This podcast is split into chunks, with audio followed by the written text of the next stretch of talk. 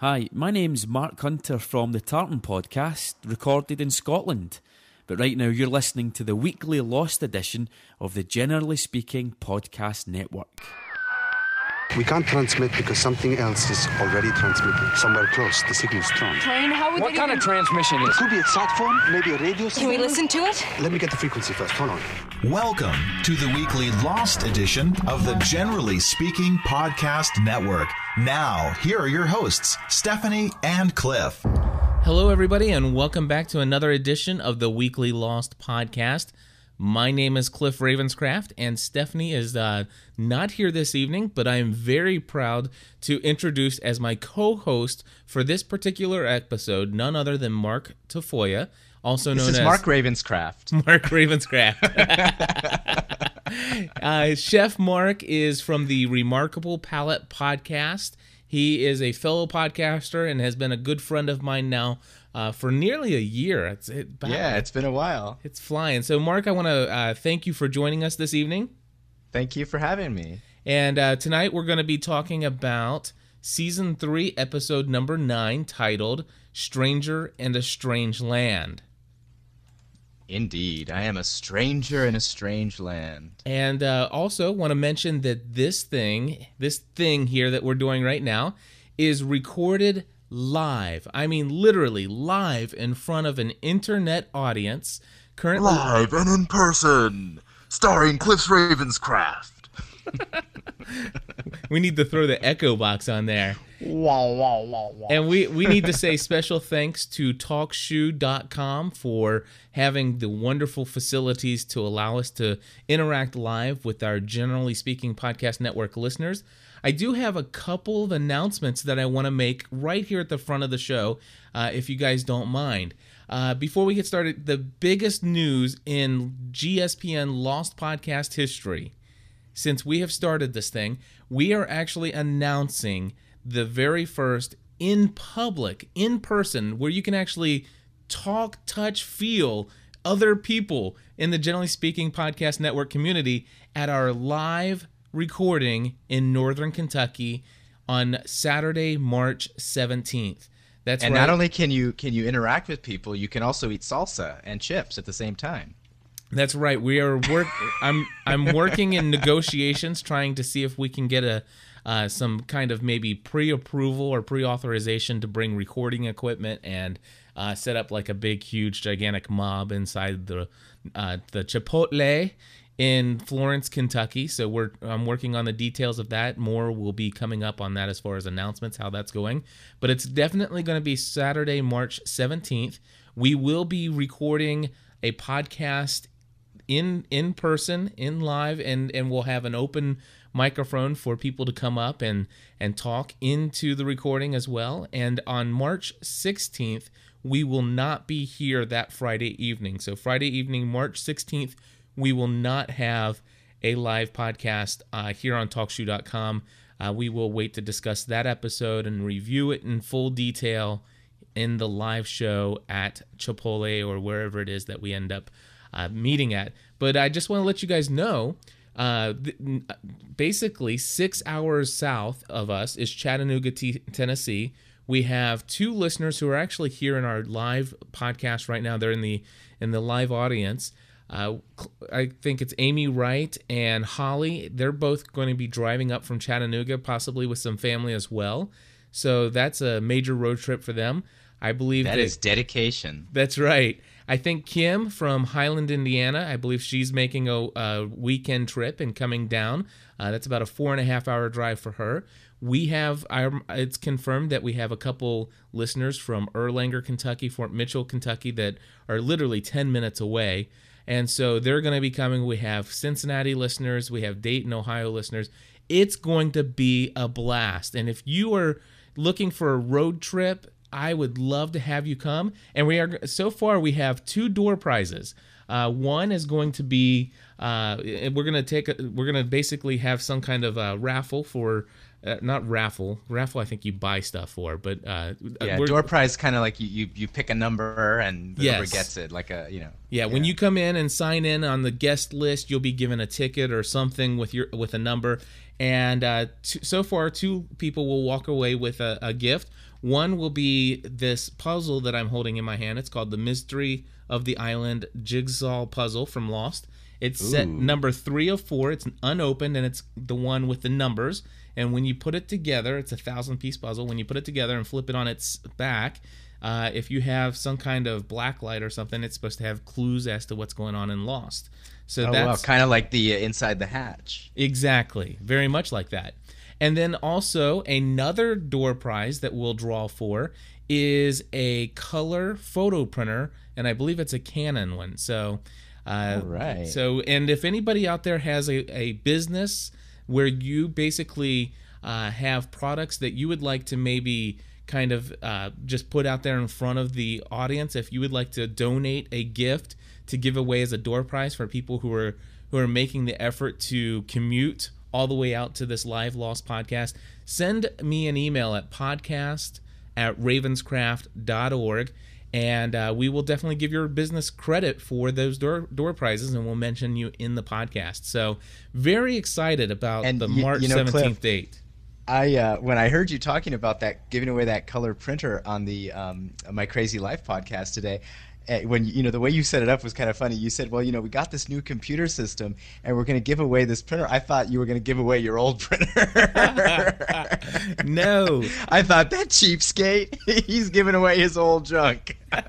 no, in fact, um, I, I did go out and buy a brand new PC for the GSPN network here, and it came with the, the package came with a printer, and I I definitely don't need another printer, so it's it's it's never been opened, brand new, high. It actually says high quality photo prints. So I mean, it, it it's Right supposedly a pretty decent printer, and so uh, somebody's gonna walk away with it. So I, I'm just excited. I, I'm re- That's a heck of a door prize. And I guess if you don't win the printer, you can always get a burrito. That's right. That's right. Although, although you'll have to, it, it's it's B Y O M. Bring your own money for your burrito. okay. and you know the thing is, if you don't end up having it at Chipotle, you know that being March 17th, you can always have it at an Irish pub, and then it'll be really rocking. oh, that would be sweet, wouldn't it? You know that's St. Patrick's Day. Uh, is it St. Patrick's Day? It is indeed March oh 17th. my gosh! Every year, Green burritos for everyone. I'll bring my food coloring. and everybody's Irish on St. Patty's Day. Alrighty.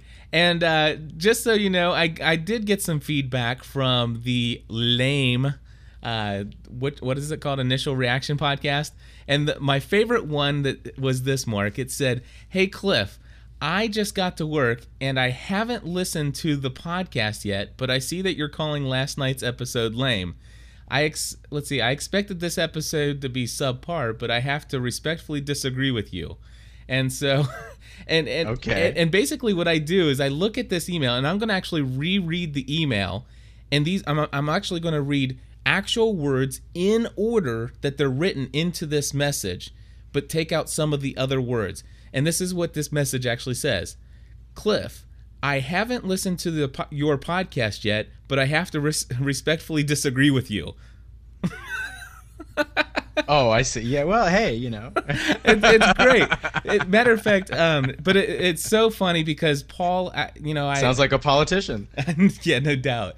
So Paul, act, I, I, I emailed him and said, "Hey, you know, I understand what you're saying. Just give it a listen." And after he was done, he wrote back and he says, "Hey, I'm listening to your podcast now. You make some valid points." so. Okay, you, good. you win some, you lose some. And I just want to tell people the initial reaction podcast that you hear on Thursday morning, what you will get is no more and no less than Cliff and Stephanie's first thoughts about the episode. I mean, this is no, we're not even looking into deeper stuff. We're not trying to depict, you know, tear apart anything and trying to dissect it and understand what they're trying to say. We're not looking, saying, we're not trying to be objective. This is Cliff and Stephanie's own personal, this is what we walked away with. Our first few minutes after watching this episode, this is how we feel. And that's what you get in that episode. However, when we come here on the weekend, if you're looking for an objective view on Lost and the most recent episode, whether or not Cliff liked it or not, this is the show that gives that better look at the episode. And and I realize that listeners had come to enjoy that from us in the past, and that's why we're doing the weekend show as well as the initial reaction podcast. So just wanted to clear that up, get that out of the way, and Now- let you guys now, Cliff, know. You know, there when I first saw those show notes, I didn't think that you were talking about the it being lame. I thought it was lame, and I thought you guys were going to do a whole production number. and and I was I was very disappointed that that I didn't see any kind of you know or hear any kind of great you know big production numbers from you. Well, I did sing in there, I think. Stephanie, I, didn't I? yeah, a little bit. okay, so I mean, I tried. Alrighty, so let's go ahead and get this thing started. And I think we should start off with a little character analysis.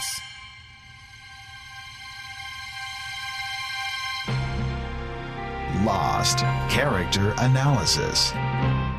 Okay, Mark. So you you heard our initial reaction. Is that correct? I did, yeah. Okay. Now, obviously, uh, uh, quite a few people agreed with my reaction to the episode. But putting all of that aside, we're going to try to take an objective look at this episode of Lost Stranger in a Strange Land. We've everybody already knows how we feel about how soon it is for another Jack episode after the last one. We're not going to talk about that. But let's take a look and see what was good in this episode as it relates to characters. And I'm going to let you have the first say. What is it out of any of the characters that you want to bring in and analyze as we discuss this episode?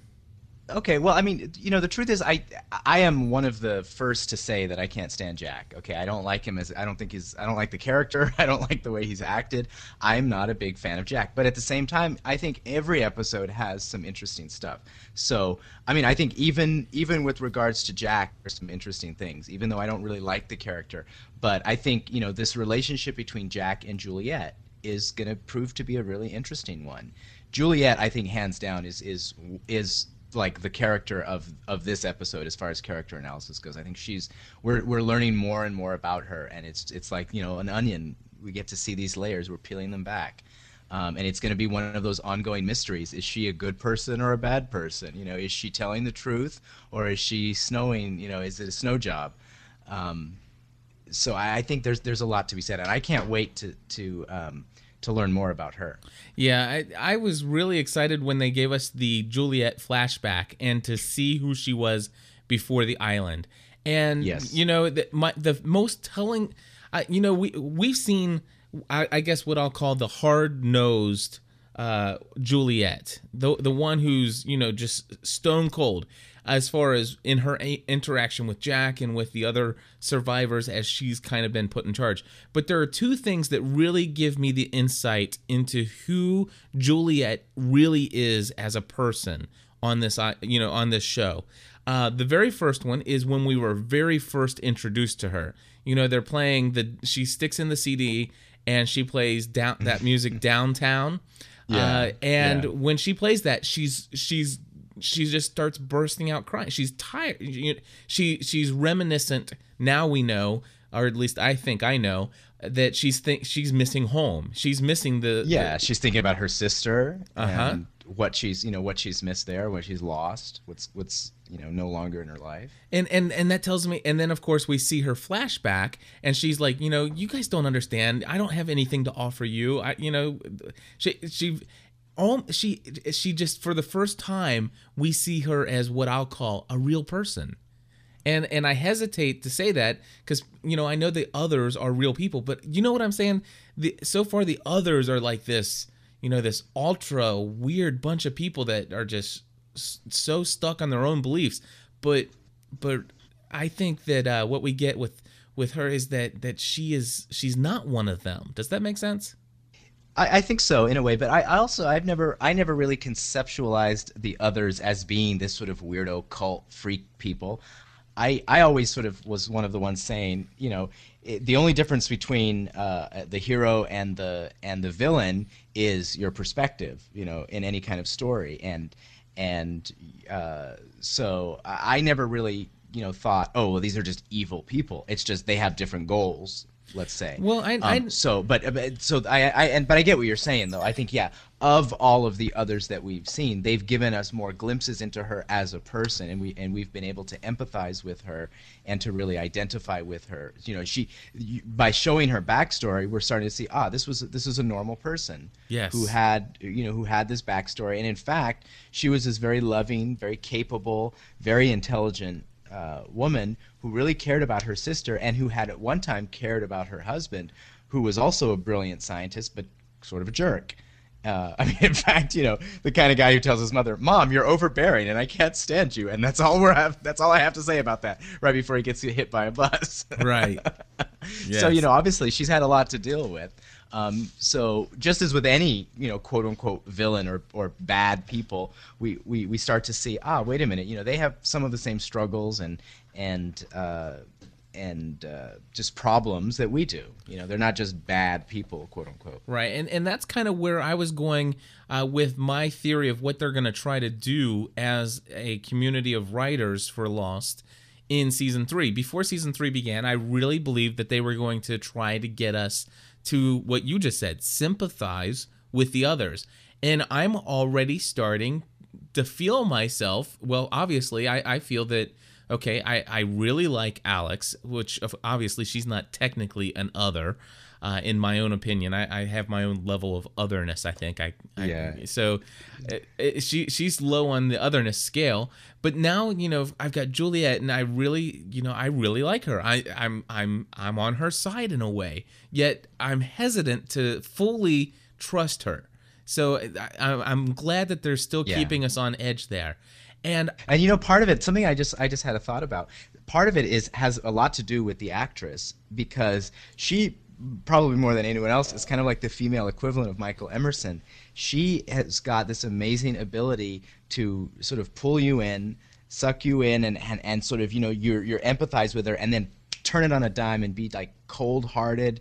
And I mean, she's got that quality uh, as an actress uh, to be able to just turn on a dime the way Michael Emerson does, and you know, he's brilliant at it. And I think that it, it was a it was a suitable foil because rather than just having them both want you know having the same goal, well here it is they're very similar types of people, and they have opposite goals, you know, or at least um, conflicting goals. you know, Right. as we're starting to see little by little, you know, we're starting to to see the cracks in the veneer. I mean, you know, the very beginning when she's, you know, running around at the book club talking about, well, I, you know, I thought we had something known as free will. You know, it's obvious that she's the one who's got a little chutzpah and she's going to stand up to him because she can. Yeah, and and and so and and Juliet's not the only one that I'm I'm really starting to like, and I see that other people have already brought it up in the in the forum, but but Tom is another character that I I just can't help but like. I mean, he's a likable guy, Yeah, yeah. And and, and I think so, especially after after the way we saw him the first several times, when we thought either he was the leader of the others and he was this quote unquote bad guy, when it turns out no, he was just doing his job, playing his role, doing the thing he was supposed to do, and now we start to get to see him uh, a little more vulnerable. Right. And so here's here's here's the thing. Uh, Stephanie said, you know, by the way, can I remind me where we're at now talking about Tom because I'm to say I'm to go off for just a moment because I just realized that, you know, we had a pre-show where before I hit the record button that I had explained where Stephanie was. Yeah. Uh, I, I have not People are in the chat room going, "Where the heck is Stephanie?" and who is this weirdo on the on the phone with Cliff? well, we we introduced you. Uh, so, but the thing is, is Stephanie is uh, has decided to not record with us this evening because um, basically there wasn't a whole lot more that she really wanted to say regarding this episode of Lost. It definitely wasn't her favorite, as as everybody's pretty much aware. And so I, you know, it, it's I'm sorry, someone in the chat room just said Steph has a deeper voice now, but can she still snort? there you go. we so, go. but anyway, Stephanie Stephanie has decided to to uh, let Mark sit in her place so that uh, he can share maybe more of a uh, a, a perspective that's more objective and, and uplifting regarding this episode because really honestly she she was she's she really didn't like this episode I So- feel like I'm in the minority in the in the not hating category. I mean, I didn't hate the episode, you know. I mean, I didn't love it. I didn't think it was the best episode because, as you know, I'm not a big fan of Jack. But it was still a pretty decent episode. Right. Well, we'll we'll get back into that in the in the listener feedback, and we're going to ask people what they thought when we open up the phone lines. But let me get. I, so I just wanted to explain where Stephanie was. But now back at this time, I, I remember when going I, again. I remember going into the season three, and I'm like, Stephanie, I know we're going to come into this season, and they're going to make us start. They're going to try to make us start to to you know feel sympathy or empathy or Yeah. or feelings of you know that we really like some of the others and she goes it'll never happen it'll never happen and and the biggest example of this is not juliet it's not ben it is tom because i'm remembering season one finale how much I hated that guy who took Walt. We're gonna have to take. We're gonna have to take the boy. you know, I mean, like if, if you would have told me, uh, okay, I when I said that to Stephanie, when I said, uh, or or who can forget when you walk into a man's house, do you put your feet up on the table? Well, see, also you had you had a little bit more of a uh, mental hur- or an emotional hurdle to get over because of the whole connection with Stephanie's dad, right? Yeah, exactly.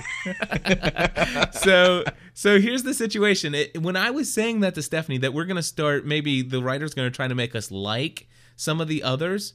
When when I said that, I was thinking Ben. I was thinking Mrs. Klugh. You know, you know somebody like that. You know, they're gonna try to make us like that person. But if if Stephanie would have said, "Oh, come on, you really think you're gonna like Mr. Friendly or Zeke?" I'm like, okay, no, that's one. No, the Yeah. the guy that no, I'm never gonna like him. And now look at me. I I'm totally Tom. Well, again, that's the that's sort of the proof of what I was talking about. That you know, good writing anyway would would uh, insist that you flesh out the characters in such a way that we can see bits of ourselves in them, and that we can really identify with with something. Because you know, real life has that kind of ambiguity. There is such thing as a, a, a bad person or you know, an all bad person or an all good person.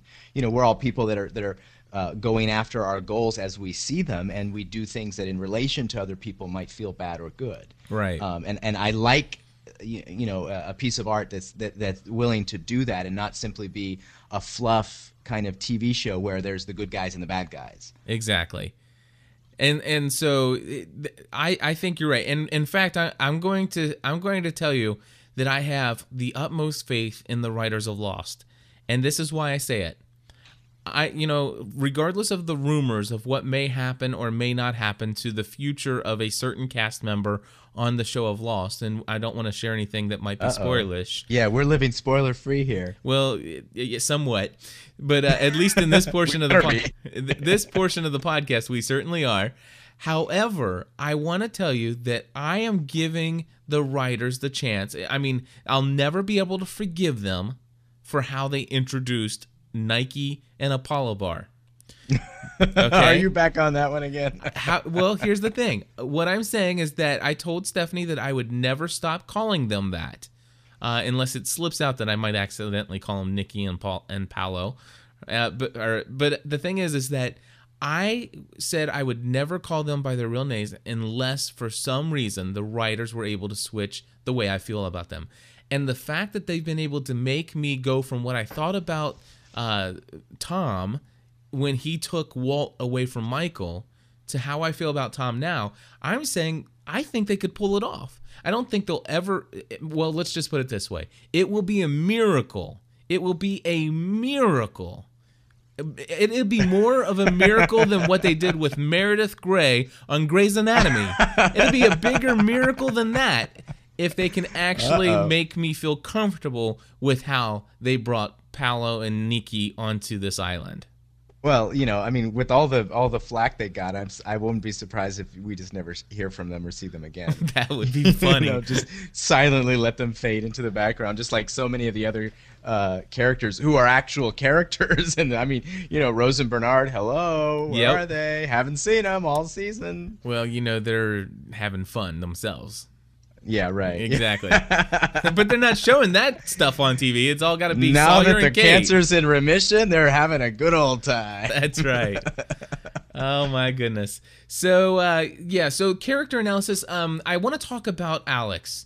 I really like her character. She is such a fun Yeah. character on this island. Yeah, she's kind of like she's she's sort of like a um, uh, how do I say it? Kind of like this sort of pixie-ish sort of um, you know, like a Tinkerbell kind of character. You know She I mean? is, isn't she? in the sense that she's she's always there to help, but she you know she's she has a certain way of of maneuvering about. Uh, yet she can also she also has a little bit of pull, obviously, because emotionally, there you know he, he's willing to do things for her that he wouldn't be willing to do for other people.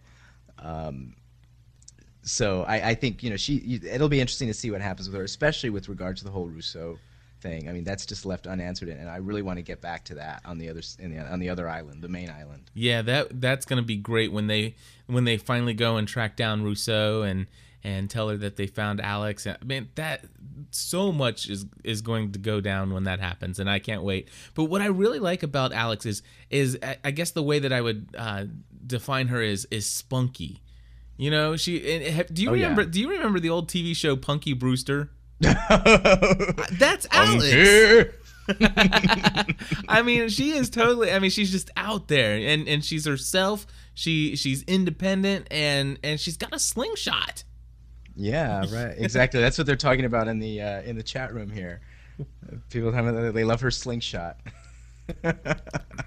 She she's just a great character all around. Now there was a new character that was introduced, and I'm not talking about you know uh, the tattoo artist, ba- Achara. Uh, yeah, Achara. Uh, but I'm talking about is it Isabel? Isabel, I believe, is the name of the of the blonde woman, the interrogator, the sheriff. Yes, the sheriff. She's the sheriff. she. You guys have a sheriff? she is an excellent character. I mean, I, I I'm sitting there, Isabel. That is, I never would have imagined an Isabel on the island. Yeah, I mean, I well, mean, you notice each time they introduce an other, uh, uh, you know, a character from the others who is somewhat of an authority figure. They they have to sort of live up to this sort of tough, cold veneer, and then we'll start to see little bits of humanity underneath that. Yeah. Um, I mean, it, it was true of obviously of Ben. We've seen both. Uh, it was true of Juliet. It leave a little bit of Miss Miss Klugh, who again we're sort of you know where is she? What's what's up to her? I mean, we would have expected her to come in, you know, being already being an established character, to sort of adjudicate you know the the problem with uh, with Juliet. But so what's up with this older blonde woman? you know? yeah, and and I I think you know the question obviously is like okay, so have you found yourself like wondering you know through each new character that's introduced in Otherville, do you do you find out you know wishing that they all had uh, uniforms and and like stripes on their shoulders so you knew who had the ranking? where they well but uh, no not really actually because i kind of I, I have this idea i really feel like their society is structured in such a way that yes there is some kind of hierarchy but it isn't that explicit. You know it's not like general and colonels and and uh, you know majors and and sergeants and privates. I mean i don't think that it's it's it's based in that kind of way. Um, I think that there are certain people that are authority figures and that they have a certain degree of, like, they probably each have their domain of of area where they're sort of in charge. Um, I mean, you can see it. Obviously, Juliet was sort of in charge of the medical stuff, and because that's her expertise.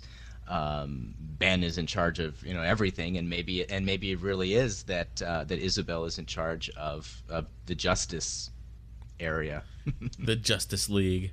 Yeah, right. Alrighty. She's the she's the sheriff, you know. She is the sheriff. So here's and the Miss Klugh is the is the is the queen of deception.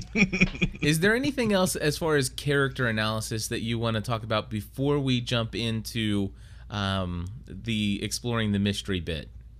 well, I guess if if it if that in regards to Achara, I think we should talk about her, but I don't know if that's in going to be in with regard to the flashbacks and exploring the mystery, or Well, let's let's a, leave a her as thing. let's leave her as a as part of the mystery because I mean, really, she's not gonna. It doesn't seem like she's gonna be a recurring character uh, that that plays into like everything else in the in in the interaction of the the way people Oh, function. okay. But but hey, I we mean- have people in the chat room begging us to talk about Karl. Oh yeah, okay. We can talk about Karl. What do you think and about it, Karl? And it is Karl with a K, I believe. Yeah, Yes, it someone is. just said. Subtitles call him Karl with a K. Um, he, you know, for I, I, I thought it was interesting that they established through Karl, we're able to sort of get a sense of the of the culture of the others, um, and you know, they obviously are interested in in he's interested in astrology and the stars. Um, you know, we get to hear a little bit about their notions of justice and and what's important to them. Um, but also, it's it's weird because he's in this sort of fog. I mean, he's he's obviously his real character is is being expressed at moments, and then sort of this brainwashing is just sort of coming out. You know, he loves you as he loved Jacob. Yeah. You know, things like that just sort of come out. And whereas I think what was happening, why they were reconditioning him, is because his individuality, his individualism, had been expressing itself through his this love affair that he was having with Alex, and I think they saw that as a threat. I mean, it's it's interesting, you know, this whole adolescence, and I mean, I guess they're both in late adolescence, but still, it's that period where you know they're where all kids are rebellious. They're they're wanting to question what they've been taught their whole lives. And they they unlike maybe some of the adults have obviously grown up in this whole society since they were children. They might have been taken just the way Walt and and some of the other kids were taken when they were really young. So it's interesting to see sort of that struggle happening within him Yeah, and, and it makes me wonder where he came from on the island. You know, how did he get there? Um, I mean, we, we have an we have we believe we have an understanding of who Alex is and and and how she got to the island. You know, but seemingly Carl is about her age, and you know, I mean, were these people bringing families over when they came to work with whoever it is they're working with? Well, and it could be also. I mean, you know, we've had we've heard several theories about time on the island and or um, any kind of you know medical experiments they're doing to to to sort of mess with. I mean, maybe these are kids who were taken not terribly long ago. Uh, and then just sort of artificially aged. So maybe maybe mentally they're not as, uh, you know mentally and emotionally they're not as developed as their physical bodies are. Right. I mean Okay. that's that's a theory that I haven't really heard bandied about too much. Yeah. Well, let's go ahead and move into the character analysis because I think there's a lot to discuss a- as far uh, not character analysis- analysis, the exploring the mystery because I think there's a lot to discuss there. So, here we go. We're lost on an island, running from boars and monsters, freaking polar bears. I've looked into the eye of this island, and what I saw was beautiful. Lost. Exploring the mystery. Boy, we miss Rem, don't we? Freaking polar bears. man. Freaking polar bears. Alrighty. So yeah, there there are some great things to discuss here as far as um let, I'll let you talk about uh, Achara because I think that you probably followed that storyline more than I did because I was pretty much yelling at the TV screen about how boring it was. So Mark, I'll let you go with that. I, I just I, it was kind of interesting. It sort of you know establishes that th- th- here's this sort of you know she's this panther-like seductress, and she sort of almost lures Jack in, but it, but then it's it's almost like she you know she's meant to as much as she protests at the end like the whole goal is to get him tattooed uh, i guess essentially uh, even though she makes a big show of protesting that she doesn't want to tattoo him and that she doesn't want him to know who she is and what she does um, you know the way she goes about that is to slowly reel him in and get him basically obsessed with finding out more about her um, you know, this whole flying a kite thing, I thought was was just sort of an interesting metaphor. You know, for like he's teaching, she's teaching him something that is the simplest thing that any kid would know. Uh, and she makes a comment about how you know uh, about that, and he says, "Well, you know, I just you know my dad you know didn't teach me, and I uh, I I don't want to hear about your dad or whatever she says." That So- was, I wonder if that was the writer saying, "Yeah, we understand. We're giving you another Jack flashback, and you don't want to hear anything out about it, anything else about daddy issues." Uh, I- yeah, that- probably not. No, I think that they were actually using that to to uh, to underline some stuff that's going on, you know, and the connections that they're going to make with with Jack's dad down the line. I got you. Um, you know, and because remember, there's still the big unanswered question about the um, the possible half sister. You know, Oh and yeah, all I that. forgot so you know, that. there's a lot of there's a lot of dad, you know, of, of Shepard's dad thing that has to still get worked out. right. Dr. Shepard Senior, I guess. So let me ask you, what do you do? You think? Do you think she actually had some kind of supernatural gift, Achara?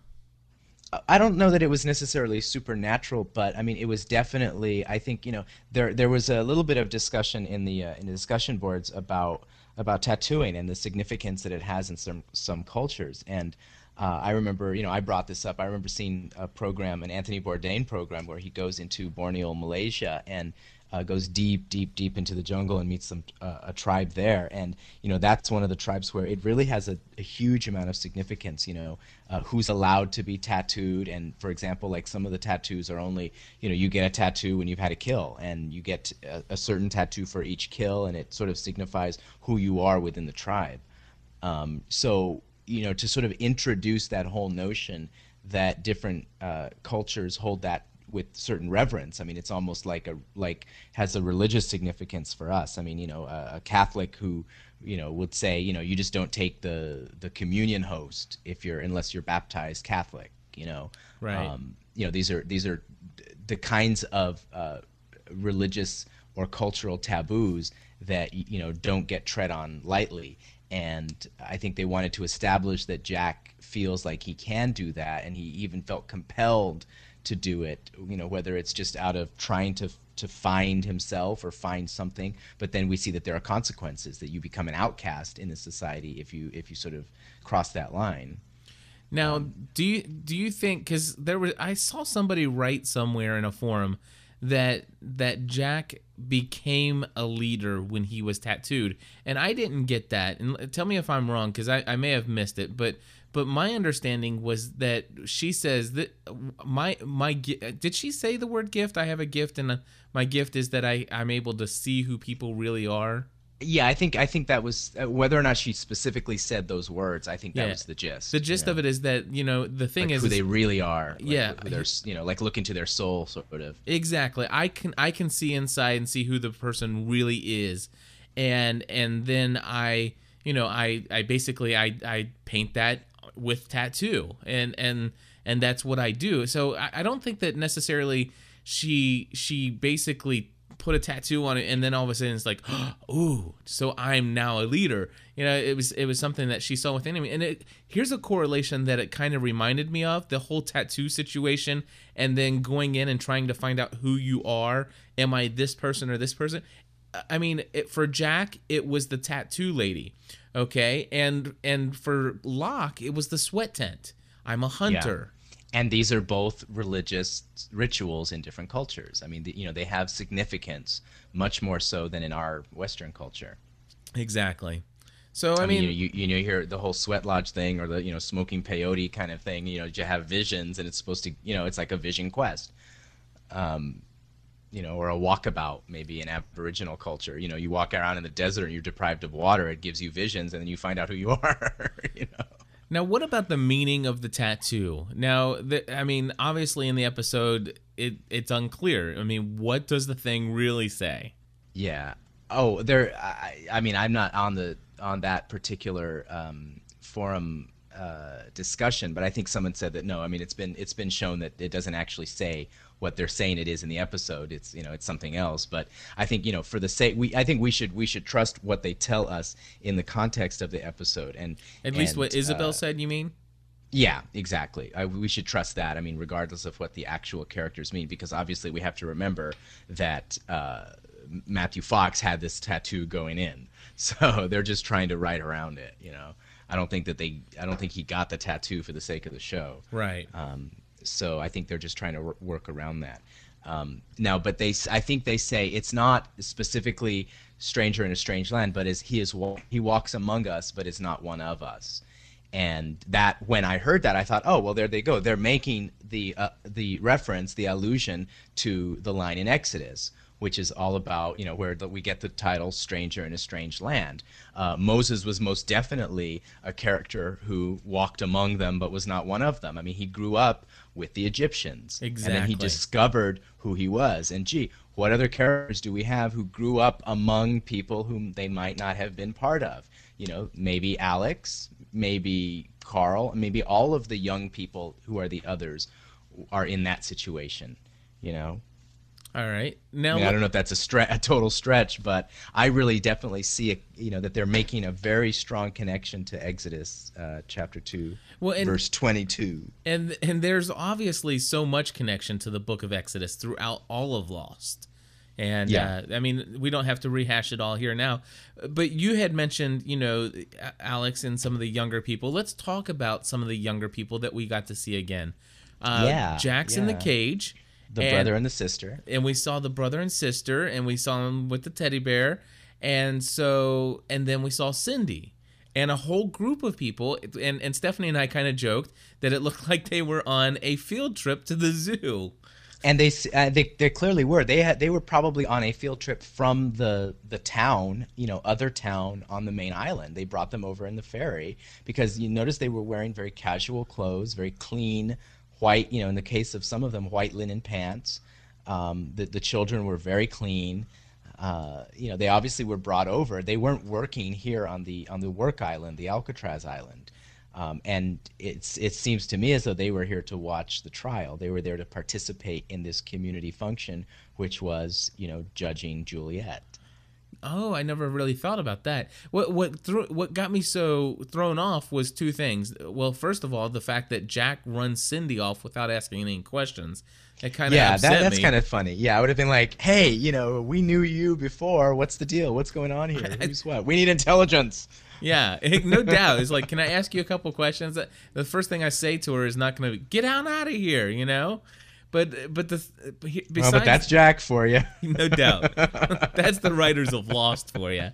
But here's the situation. I'm wondering the who brings a bunch of kids to go look at a man who's in who's who has been locked in a cage and it seemingly is no big deal. I mean, it seems to me that these kids must already have been experiencing some of the brainwashing. Yeah, they're they're saying, "Hey, look, you know, you have to behave. Don't don't go against us because this might happen to you." I mean, look at I mean, you know, you don't want to go to see a, pay a visit to room 23, you know, with the uh with the um uh clockwork orange goggles, you know. no doubt. But uh, it, it just seemed kind of weird that something has happened to these kids in that you know th- those that little boy and that little girl. I mean, had had they been on, you know, had they been able to stay with, well, let's see, Bernard. Let's just say they, you know, Bernard took good care of them, and and and they pretty much stayed safe. And then all of a sudden they come over and and with the rescue party or something like that, and they come and see Jack in this cage. I mean, they're gonna be flipping out. Why is he in a cage? You didn't see any of that. And then No, and then there no. was an older person uh, in the in the people that were viewing. Jack gets up, says something, and this guy like jumps three foot off the ground, startled, like, "What in the world?" And and it's like, what do you, what do you expect? You know, I mean, yeah, I, I don't know I don't know what to say about all of that. I I'm, I really don't know what to make of it exactly. I mean, I have my suspicions, but I don't think we have enough evidence. I think they really want it to be a total complete mystery. Like like you know, they're they're definitely setting up their culture as being very different from you know from uh, American slash European culture that we're used to. Right. We're going to bring on a, one of our listeners who's hit the request to talk button. Shand Glenn, uh, go ahead. Well, I think it's kind of interesting that they actually asked about Ana Lucia. I don't think an other or anybody who was now under the control of the others would really care to ask about Ana Lucia. Do you? Um, I think I think that the, from from my point of view, I feel like they've always shown a reverence for innocence and for childhood. I mean, they respect these children. They respect Walt. They like they've always made a big deal about these kids, even though they were quote unquote kidnapping them. They were, you know, they in fact they say, well, we were giving them a better life. So I don't think that they would seek to really like quash that natural curiosity. You know, it, it, I'm sitting there thinking if I was Jack at that point and Cindy just asked, the, the little girl wants to know, is Anna, Lu- you know, how's Ana Lucia? You know, I, I'm sitting there thinking, what would I say? Cindy, do, are you aware that the people that allow you to walk freely among here, that they actually, you remember Michael? They, they made Michael kill Ana Lucia. Well, no, hold on. They, they didn't make him kill Ana Lucia. Michael chose to kill her That's to true. get to achieve his goal. Okay. His goal was to was to uh, get Ben. You're Um, absolutely correct. I I totally apologize. And if you notice, the other times people have been killed since then was always about, you know, they made a point. You have the choice. They told Sun, you know, you don't have to do this. You're a good person. So they really see killing as being, quote unquote, a bad person thing. Right. Um, so I don't think they that you know they certainly didn't tell him to kill Ana Lucia, um, and not and not Libby. That's for sure. Yeah, but I, I would have at least told Cindy what these people are capable of, that they would do something and and would you know instigate something to to the point Yeah. where it would lead to to what it has. I mean, I, I'm just really frustrated that they really didn't that Jack didn't actually have more to say to Cindy and and you know And why wouldn't the kids have asked about Mr. Eko? Yeah. I mean, they didn't know his name, but they could have said, "What about that nice man who pulled me out of the water and saved me?" You know? no doubt. So or or a good friend Libby.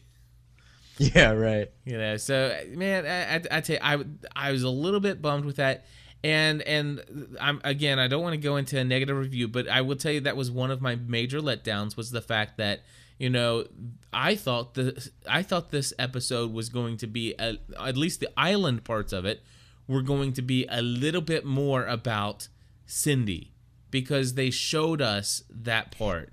Yeah, and, that's clearly the fault of of a. You know, th- here's another example of how the divisions uh, of the of this mul- large multinational company just aren't working together.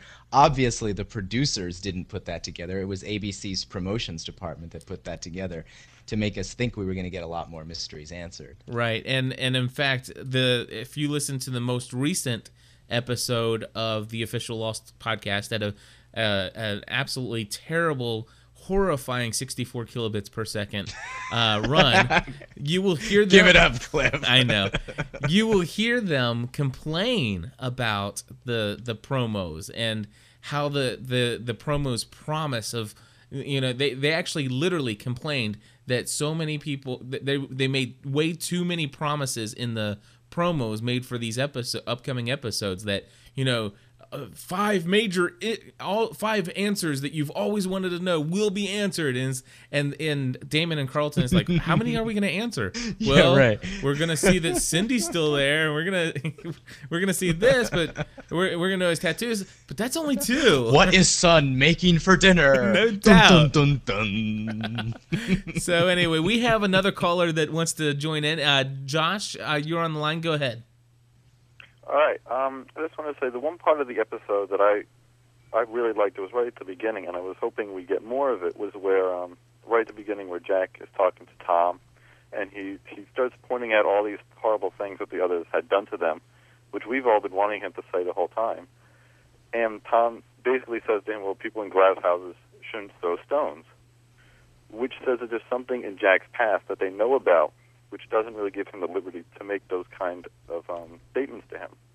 So I was really hoping that we would get more of that from this flashback, something that he had done in his past that was awful. Yeah. Well, I mean, I think they've been hinting at that all along. I mean, Jack, you know, why why is he so tortured? Why does he feel compelled to fix everything? I mean, you know, that's been and that's one of the things that yeah, I, I agree with you. They they should have answered at least a little bit of it. Yeah, that, and that was a good conversation, and, and that's why I'm saying I really do. I there there were some good qualities to this episode, and and and that's why I'm glad that we're having this weekend look at this because uh, th- these are some of the things that I really wanted to to point out and show that you know although the initial reaction from myself wasn't that great, it's it's coming here and taking another look and having everybody else's perspective. Uh, be a part of this. And I want to encourage people to hit the request to talk button as much as you want uh, as we're going through this conversation. We'd love to have more live callers participate in this episode. So by all means, Rachel said we we don't know what Cindy and the kids have been doing, and uh, and uh, uh, Mushand answers shopping at the Walmart. I guess that's that that island Walmart of yours. I'll tell you, we have yeah, we have ac- actually that's the Jay and Jack's wa- uh, super. Oh, that's was that Jay and Jack? Yeah, oh, right, that's that- right. I'm sorry. Got to give credit where credit's due. I definitely can't take credit for that one. So Jay and Jack, yes, we your your super Walmart has proliferated throughout all Lost community. The Lostosphere. That the Lostosphere. So I'm gonna do something that I normally wouldn't do, and I'm gonna put Rachel Zisi Lisi on the spot. And the only reason I'm gonna do that, she happens to be on the phone and not dialed into the computer. So if she has something that she wants to say, she has. She's no- on line 15. Exactly. Uh, and she has no way to request to talk. So, Rachel, we've been talking a lot. Have you wanted to in- interject anything into this discussion so far? No, I haven't. Okay. And actually, I'm on the computer, but yeah, it, it doesn't give me the option to uh, to talk. So Well, they're they're gonna work on that with Talk Shoes. Just so you know, uh, they're gonna do a thing where we can hit like uh, star T or star eight or something like that eventually. Uh, so that'll be coming in the in the future within the next couple of months, hopefully. Uh, Shan Glenn uh, again wants to comment, and so Shan, you're back online with us. Go ahead. Yeah, I, I'm just kind of wondering. We've got all these little itty bitty things that they revealed to us, but I think they may end up being bigger than what we really realize at this point in time. Um, there may be something more to Jack's tattoos than we realize. There may be something more to Anna or the kids and them asking about Ana Lucia. And you know, we did finally get a final clarification that Alex's dad is Ben, or at least she looks at him as her father. So they, I think these things are going to end up being explained away or explained later on down the show. Right. I- Absolutely. yeah. Yeah, that that makes a lot of sense. And so, uh, one of the other things I want to point out is the whole uh, Jack standing up for um, uh, Juliet. Oh, right. yeah. That was an excellent scene. Uh, where she's, you know, when they're going in for questioning at the local precinct, uh, with the sheriff, with the sheriff, and and it, it, it, you know, I'm I'm waiting for Jack to say, you know, I'm not saying anything till my lawyer gets here. but anyway, okay, so that wasn't that funny.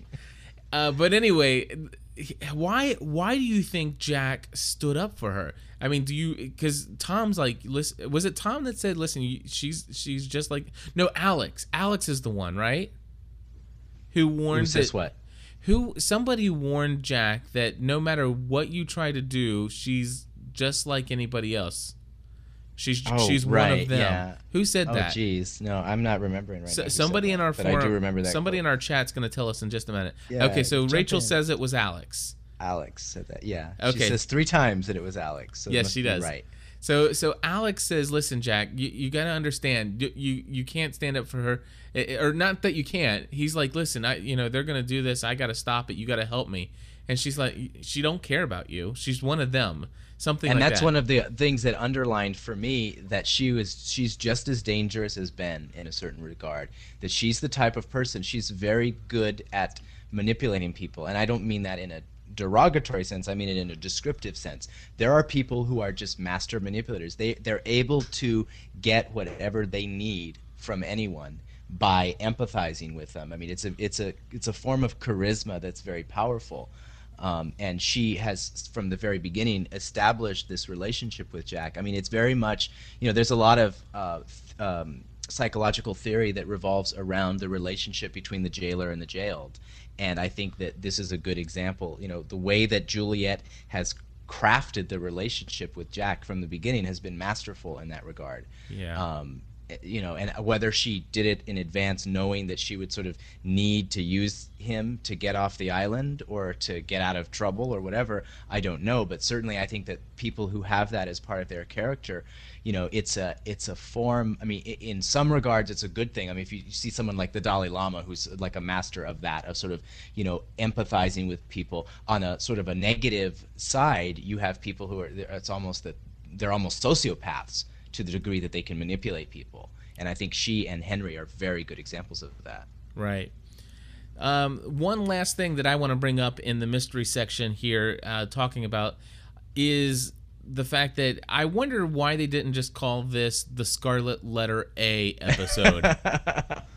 Well, because they were too busy making the uh, the uh, allusions to Exodus. Oh, that's correct. there were yeah, and there were too many. You know, of course, someone they're in the chat room chatting about the, the, the brand. You know, the symbol that they that was branded on Juliet now, and of course, it's very interesting because people are seeing that that's a Scientology symbol, um, which I think is very uh, interesting that they would choose to do that, given the um, the litigious nature of that particular uh, sect. no, see, I've not heard anybody state that that was a Scientology uh, symbol. So yeah, yeah. Have No, you seen that in the there's a- forums? there's a thread in the forum, and that, that that it came up on an Easter egg site where someone took a screen capture of the of the of the brand and then showed the Scientology cross. You know, as you know, it's it's a cross with with other um, spokes coming out of it, so it looks like a star, like a you know like like a you know a star out in the sky, and uh, it's it's looks like an upside down version of that.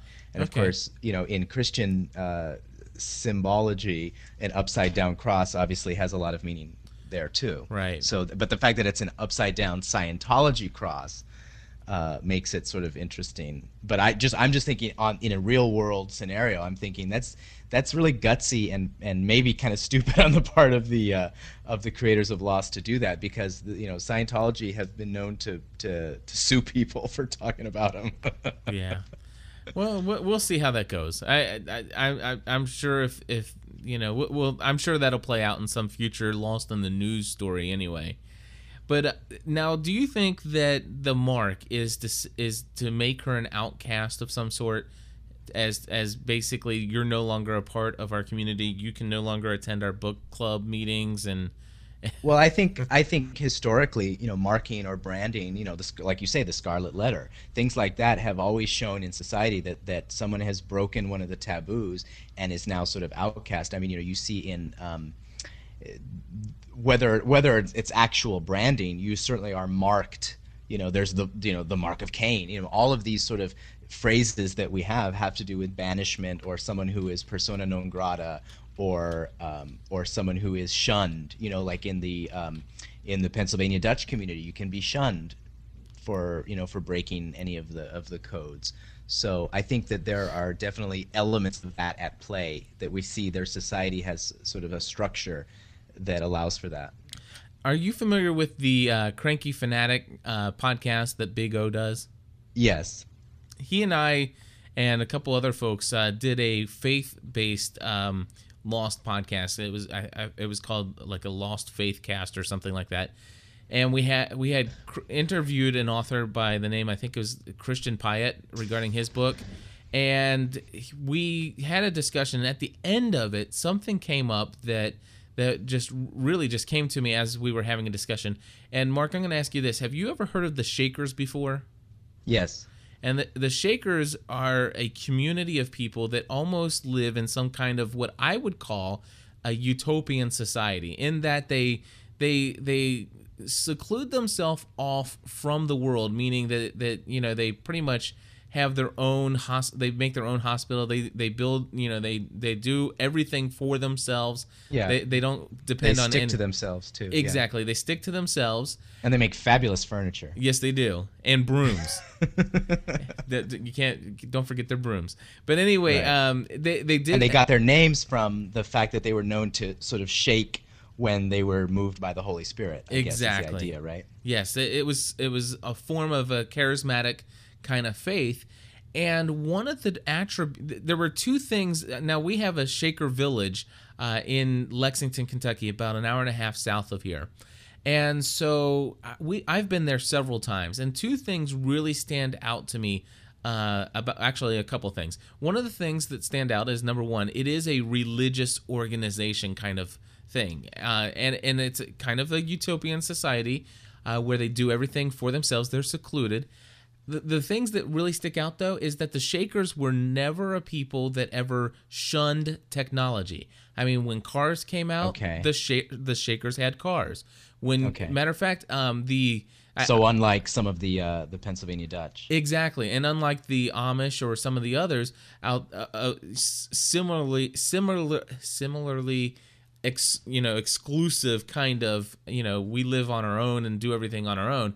Where they shun technology, the Shakers embraced technology, and so so they they they didn't have any problem bringing in automobiles, and even some of the older sisters of the of the Shaker village uh, had websites, uh, and as early, as late as you know, Wow. this was like five or six years ago. They had their own website, and and and so they never shunned technology. So that's one of the things that I, I really stands out to me. Here's the major thing about Shakers, though, it how they how how they formed or how they grew their their community of people is that they re- they actually brought people in from the outside and incorporated them into their community.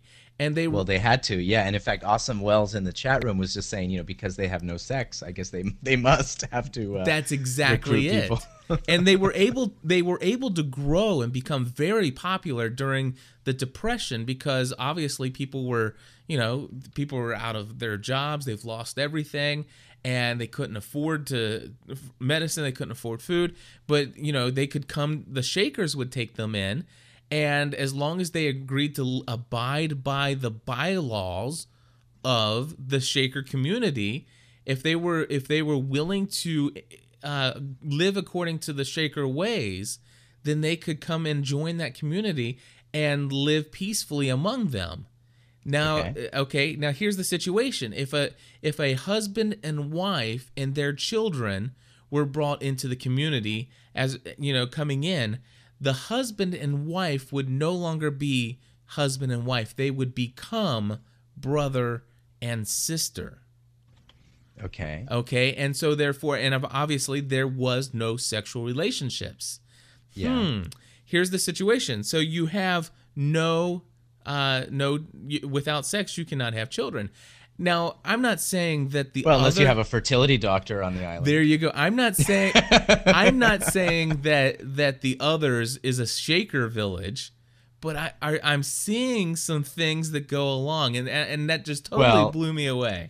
and you know it's interesting you point that out and you point out the structure of some of these societies because you could go the other way and say well yeah there are plenty of other quote unquote utopian societies or messianic societies where there was no sex allowed but it was because the the guru or the leader figure declared that it be so and he of course took on all these you know you saw it with David Koresh you saw it in Jonestown uh, with people who declared that sex was not allowed except for you know the leader could take whoever he wanted in, in sex and and procreate with all of these women. I mean, so we've seen it in a sort of darker, more ominous uh, setting in real life in several of these kinds of societies. Right. So here here's the here's the thing. I I was like so proud of myself as you as you may imagine when I came up with this during this this podcast that I had done with Big O and and and Kurt from the Black Rock and and some other people and and so I was so proud of myself and then all of a sudden something hit me really big. It whacked me right upside the face. Okay. Pickett and his wife Colleen. Whatever. Uh, well, but yeah. And and, and Wait, were they having sex though? Well, well, the thing is, is they they were husband and wife, and that's all that matters. Okay. So anyway, that blew that. o- It kind of it deflated my my big bu- bubble. Yeah. Well, also, see, we have to remember too that, and this is something that always makes me laugh when I read these very elaborate theories based on one teeny tiny little bit of evidence. It just doesn't work that way in a TV context when they're writing for a mass audience. You've got to see the, you've got to see enough preponderance of evidence from the show itself for any theory to really make sense within the context of the show. Uh, I mean, there are a lot of really wonderful, great theories that we're hearing, but until we see three, four, five pieces of evidence to fit that theory, then there's really it doesn't really have much validity. You know, I mean, you gotta you gotta employ Occam's razor. You know. Right. Now, I'll tell you what, let's if you don't mind, I'm going to go ahead and move us into Lost in the News. I have one Absolutely. one news item that we're going to share here in just a moment. After that, we're going to go to listener feedback. Uh, So I'm going to go ahead and ask people to start thinking of things that they want to share. Uh, I want I mean, we can be as random. We're not going to go based upon, you know, any kind of con- uh conversation. It's just gonna you can jump all over the place. That's fine. You can talk about what you thought about the episode. Did you like it? Did you not like it? Anything like that. Um, and so please be willing to go ahead and hit the request to talk button because we'll get there in just a second. But first, let's take a look at Lost in the News. Lost in the news. Mark, before I share my story, because my my story is quite a bit on the sad note, do you have any news that you're aware of uh, in lost commu- in the lost community out there? Um, no, I just I just curious what Vincent has in his mouth. Oh, that's that's for the that's for the coming up. On, Okay. that's coming Uh, up no, I Lost. know. I'm just kidding. No, Okay. I don't have any lost in the news. to All right. report. Well, I have something very sad, and, and I'm not sure if everybody's heard about this, uh, but I know my thoughts and prayers go out to the entire uh, the the lost crew, the the the whole production team, uh, and the cast, everybody of Lost.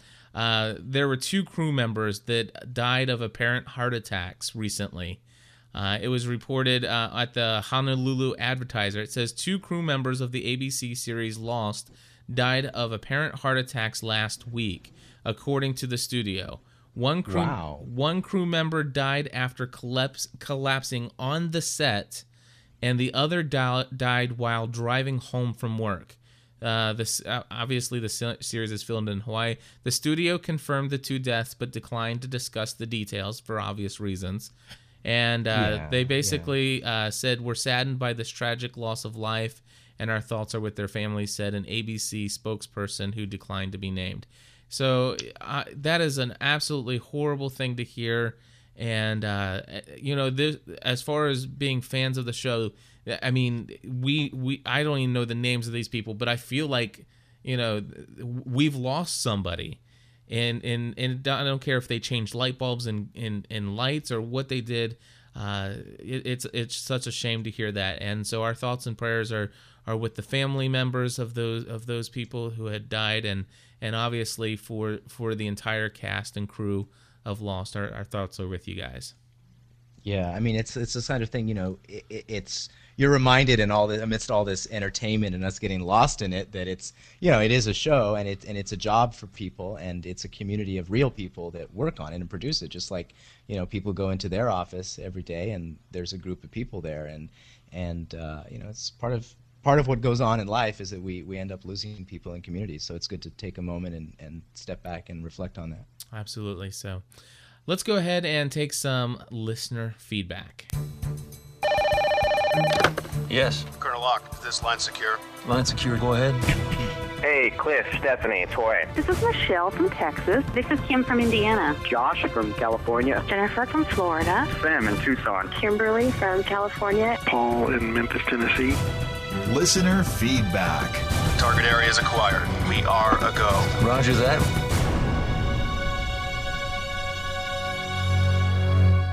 Alrighty, the first person on the phone is Lost Away Bonnie from lost.about.com.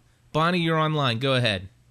Hi, um, I was just wondering what people think about. I know this episode. Um, the general consensus is that it's not. It wasn't as good as what people expected it to be, and I am thinking that it is from the promos and the overhype um, of ABC. And I actually have a poll running on my site, and 86% of the people agree that the episode would have been much better without all the hype.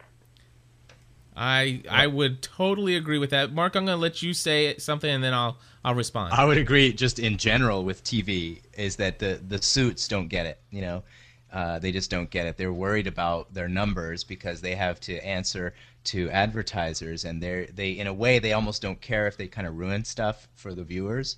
And I think you know, in a lot of times when we see these. Um, these previews, I think it gives away too much of the episode. You know, I mean, we've we've seen Cindy saying that that you know we're here to watch and turn to the side ten thousand times. So when you actually see it in the in the show, it's kind of a letdown. If we hadn't, if they had never shown that to us, it would have been really exciting to us. I think. Yeah, I, I, I totally agree with that, and I and I do believe. Matter of fact, um, I I I was. What, what's weird is is this this actually this episode did not f- fail to meet my expectations because my expectations were not that high. Uh, I was No. excited. I was excited to get to see Cindy, and sure, that completely was a letdown for me when I had already seen the part with Cindy in full 40 times. Uh, and there wasn't much more of it. There though, wasn't. You see, like there were maybe three other lines that we didn't see. no doubt. So yeah, I think that was a part of it. But I, I'm honestly, I'm going to share my own personal feeling is that the major issue was it. Sure, I'm tired of of the whole Jack backstory, you know. But regardless of how I feel about it, I honestly could have stood to have this story of Jack and his tattoo uh, and his flashback. I could have stood to have that and enjoyed it probably if it were season three, episode 17. But we a had little bit farther down the line. You mean? it, it Yeah. was too soon for another episode from Jack. It, it was just way too soon. And frankly, it was way too soon to have any more Alcatraz-based episodes or Jack Sawyer Kate. You know, I mean, I think it's time to like what's happening with Sun and Jin. Where are Rose and Bernard? Hey, Sayid, remember him? You know, dude, what's up with Hurley? Yeah, I mean, it- there's a lot of stuff that we could have seen before that. Absolutely. They could have totally let this whole thing stick off for a while and and give us some other stories. In fact, I Yeah. I despised every Who's doing Claire's hair? Yeah. I I despised every moment of the episode that showed Jack or not Jack. Every moment of the episode that showed Carl and uh Kate or not Carl. Uh, what's his name? Sawyer. Sawyer and Sawyer Kate. and Kate. I, I every single moment of uh, that they were on the screen. I despised those portions of the episode as much as I liked Carl. I wanted to see Carl, and it was cool that he missed his girlfriend Yeah. and laying in the What's fields. going on at the beach? You know, I, I- that was horrible. I, I didn't want to see it, and and it, I.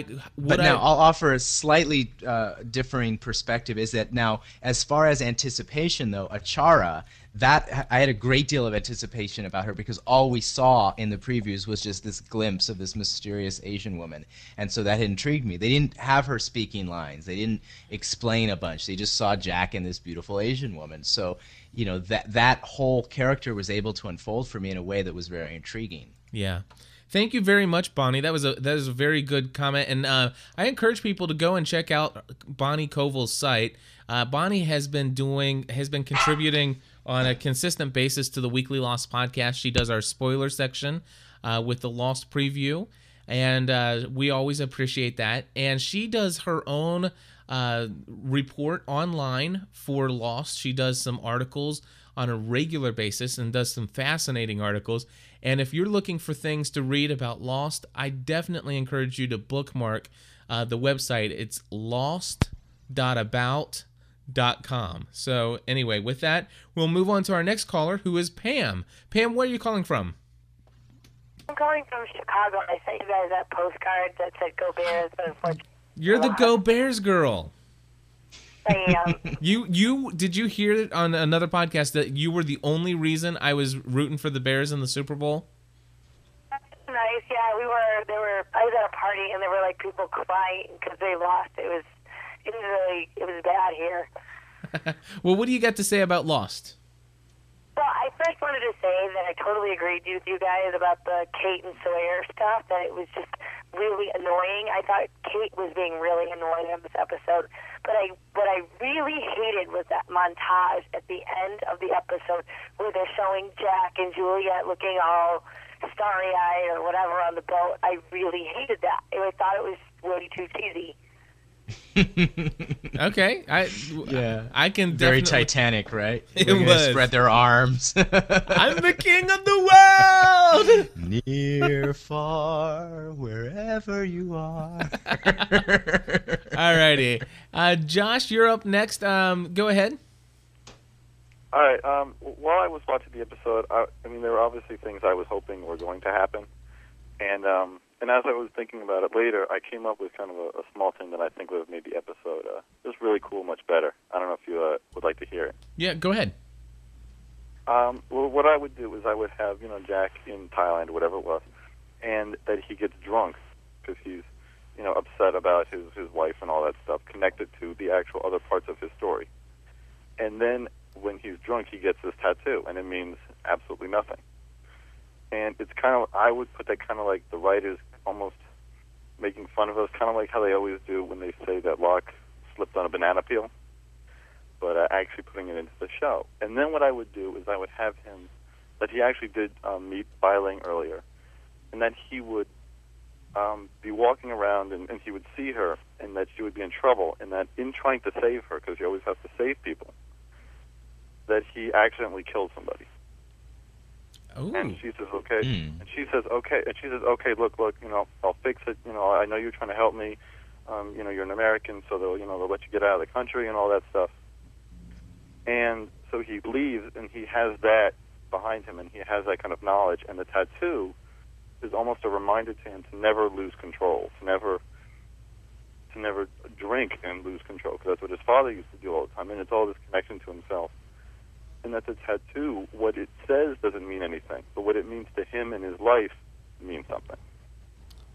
Wow, I, I like that. I, I mean, that would have been a good explanation that I think would have been feasible for the tattoo and, and, and a possible flashback and how they could have used that character in episode 17 of Wow. season three. Yeah, right. Later on, the the one thing that does trouble me about that is that I think it's it's somewhat um, culturally ethnocentric to invent a storyline around a tattoo that has actual meaning. Um, apparently, the actual tattoo is a line from from a po- poem of Chairman Mao in Chinese, um, and it has to do with you know something in the sky, like a bird in the sky or something like that. So, what I find troubling is that there are undoubtedly you know millions of people in the world who can read that, who are watching the show, who can read that and say that's not what it says. You know, what are you talking about? Plus, it's in Thailand. What are you talking about? She, you know, wh- why is a Thai woman going to be doing a Chinese tattoo on an American guy, and it doesn't really say what you're saying it says? That that's a good point. That is a good point. I'll tell you. Let's let's go ahead and take two more callers, and then we'll we'll start wrapping this thing up. And uh, Shan, you're next on the line, so we'll go ahead with you. Did anybody happen to think that uh, Sun's father could be involved with whatever this girl from Phuket is doing or involved with? I mean, Jack took a pretty big beating, and it kind of reminded me of some of the things that her dad had. Um, that that Jin used to do. yeah, exactly. Mark, what do you think? Wow. Um, I, I mean, I, I think obviously, I think that that uh, Sun's father has to do with you know just as just as Widmore, just as you know all of these people have to do something with what's going on there in the larger picture in terms of you know supplying Dharma, in terms of being part of uh, you know Hanso and all of this. Um, I don't know that it's necessarily a direct connection. I mean, that might be the the um, the immediate thought, but you know, Thailand and Korea are very far apart and very different culturally. Um, so I don't know that it would be a direct comparison, just just because you see this Asian woman. Alrighty, and then their last call for the evening is going to be Fred from Long Island, New York. Uh, Fred, go ahead. Hi guys, can you hear me okay? What'd you What'd you say, Fred? I said, can you hear me okay? go ahead, Fred. Wait, is this Sure, live? pick on- Is this pick on live? The new guy just joined. Okay, uh, this is not necessarily episode related. I don't usually have crackpot theories, but I thought I'd try this one on you. Tell me if you've heard this one before.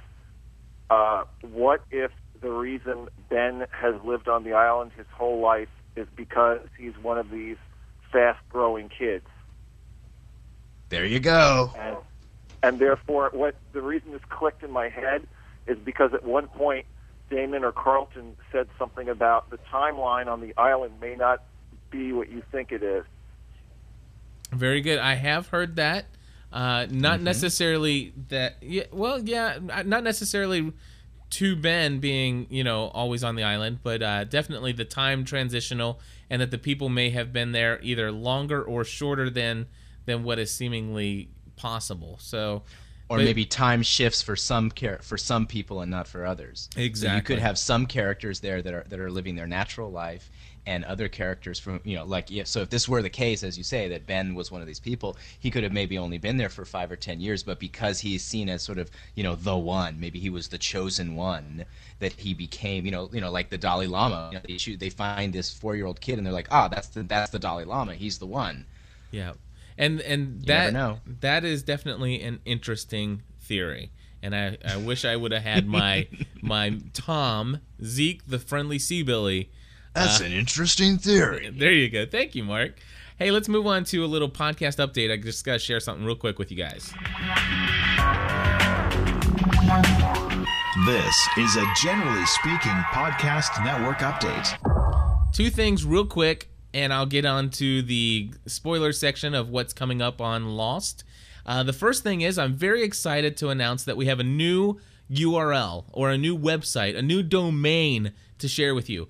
I have been getting very tired, almost as tired as you are hearing me say, generally speaking, podcast.com, generally speaking, podcast.com, generally speaking, podcast.com. So, and not only that, but it's it's a lot to type out too. So Who is this general and why is he speaking? Exactly. However, we're, generally speaking, podcast.com will work for now and it will probably work for many years. Uh, and I'll keep that. It's However, if you want to start linking to our shows, I encourage you to check out our new domain. And all you have to do is type in gspn.tv. And I know that a lot of people are all used to .coms or .orgs or .nets. This is not a, any of those. It is gspn.tv, and that'll take you straight to our website. And uh, in so, just in case, just in case somebody out there just really can't get the gspn.tv down, I went ahead and registered gspntv.com. so just covering Just my bases. case. But uh, I, I think it's exciting news. And if anybody wants to link to our show, uh, there is a blog entry at ravenscraft.org, ravenscraft.org, and there are direct links and forwards and redirects that you can put to go to specific shows. Like, for example, if you went to gspn.tv um, slash lost, it'll take you to our lost section. Uh, if you did gspn.tv slash ga, it'll take you to uh, the Grey's Anatomy podcast, and there's a bunch of other links out there as well. In fact, I, I just want to say thank you to our listeners out there who are downloading our shows on a regular basis. The weekly Lost podcast has been deemed as the number one downloaded podcast from TalkShoe.com. So I want to I want to say thank you guys for continuing to listen to us to download our show. Uh, we are also we were also in the top ten list of the number of live participants in any live show on TalkShoe.com, and we were also in now live participant means that you're in the chat room or on the phone. We were also in the top ten number of uh, podcasts on TalkShoe.com with the number of telephoned in live callers. So you guys are totally awesome. I want to say thank you very much for for being a part of this interactive live recorded in front of a live audience kind of stuff. And if you are listening to this in the podcast version and you've not joined one of these live shows, you have to come check us out on a Friday night at 9:15 p.m. Eastern Time sometime. And if you are in the Northern Kentucky area or at least in a good road trip driving distance, please do come join us Sunday or no Saturday, March 17th. I'll give you the details of the location and the time of that live podcast, but we're doing one in front of a real human being audience and it's going to be totally awesome. Very excited about that. and I want to say thank you to the 20 people who are subscribed to this podcast and other podcasts of the Generally Speaking Podcast Network who are monthly supporters. That means that they contribute somewhere between $3 a month or $5 a month uh, just to help support the operating cost of a minimum of nine podcasts every week that I produce. And uh, if it weren't for folks like the GSPN monthly supporters, I don't know what I would do. The goal is to cover all operating costs as I need at least 100 monthly supporters at $3 a month. And so we're 20% of the way there. If anybody wants to participate, guess what you can do? You can go to gspn.tv slash support. So anyway, that's all I have. And now let's turn it over to pre-recorded Bonnie Koval from Lost.about.com with what's coming up on Lost. This isn't what was supposed to happen. What's gonna happen? You don't want to know what was supposed to happen. I know it. Because you don't know what's gonna happen. You know what? We're not gonna find out. Don't you want to know? This is Lost Away Bonnie from Lost.about.com with this week's Lost preview. The next episode is called Tricia Tanaka is Dead and will be on this Wednesday at 9 p.m. on ABC. ABC synopsis reads Hurley's discovery of an old, wrecked car on the island leads him on a mission of hope not only for himself but for a fellow survivor in need of some faith. Meanwhile, Kate and Sawyer reunite with their fellow castaways, but Kate is still torn about leaving Jack behind with the others. Vincent, the dog, returns in this episode. He comes out of the jungle with a decayed arm and a VW key. Hurley finds the VW, and I'm guessing his mission of hope is to help Charlie, but I don't know that for sure. This episode brings the return of Danielle Rousseau, the French woman who is probably Alex's mother. We'll also see Paulo and Nikki. The flashback scenes belong to Hurley, and we'll see a lot of his mother, Carmen Reyes, and our first look at his father, David Reyes, who is played by Cheech Marin. The flashbacks will include Hurley as a child, and then later we'll see him as an adult after he was in the mental institution and after he won the lottery. The episode's namesake, Tricia Tanaka, will also be seen. For more information, including pictures from the next episode, Tricia Tanaka is Dead, visit lost.about.com. This is Lost Away Bonnie Koval. Stay lost. Alrighty, thank you very much, Bonnie. In fact, I'm gonna thank you personally as I'm gonna unmute everybody here. Um, okay, Bonnie, go ahead. You wanted to say something in addition to your your preview that was pre-recorded. Yeah, one thing that I wanted to add was that we're also going to see Randy, who was Hurley's boss when he worked at Mr. Cluck's, and he was also Locke's boss when he was at the box The box company. Yeah. Wow. Oh, that's awesome. I really like his character. Bonnie, I, Yeah. I, I want to thank you very much for for being such a consistent contributor to the Generally Speaking Podcast Network. It, you've been a blessing to us, and uh, I just want to say thank you for that. You are very welcome. It's been very fun. And I, I hope and encourage all of I hope that all of our listeners would, and I encourage and implore you to go to lost.about.com and check out Bonnie's stuff. It is great and and uh, she has lots of interesting stuff and I'm sure she'll be coming back and telling us about some interesting things coming up in the future. And with that, Mark, again, I, I can't thank you enough for for being my co-host here tonight. It's no been problem, man. Dude, I am so psyched that Cheech is coming on. man. Yeah, Cheech Marin. Hey, psst, it's Dave. I got the stuff. Dude, man, I got the VW microbus. Órale, vato. So that's totally that totally psychs me out. I'm, I'm excited for this episode. And we're gonna we're gonna find out why Hurley goes around saying, "Dude, Dude. dude." Right on. This was fun, man. Thanks for having me. No problem, man. Wait, I just really appreciate it, and uh, you know we gotta get And we- together and do this more often. And let's send the listeners if you're if you're hungry for more than just burritos, send them to Remarkable Palate on the Culinary Podcast Network. Yeah, and what what is your URL, your domain? The easiest one is culinarypodcastnetwork.com. And And that you can find all of our shows, but Remarkable Palate is sort of one of the one of the main ones on there. All right, go ahead and say that domain one more time, just so that we know that they got it. culinarypodcastnetwork.com. And there you can find Chef Mark, and you can listen to his Remarkable Palate podcast. I will tell you, I truly enjoy his show, especially his sound seeing tours of New York City restaurants and wine shops. And Yeah. it, it's just a lot of fun to hear him go around. And I feel like I've been to New York City, and I've never been there. So I'm going to have to know come what? see On you. Sunday, I'm going to go record the parade in Chinatown. So uh, listen for that coming up sometime soon. I will definitely be checking that out. All right, well, everybody, thank you for joining us for this live Lost podcast recorded at talkshoe.com.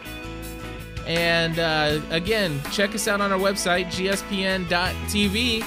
And until next time, stay lost.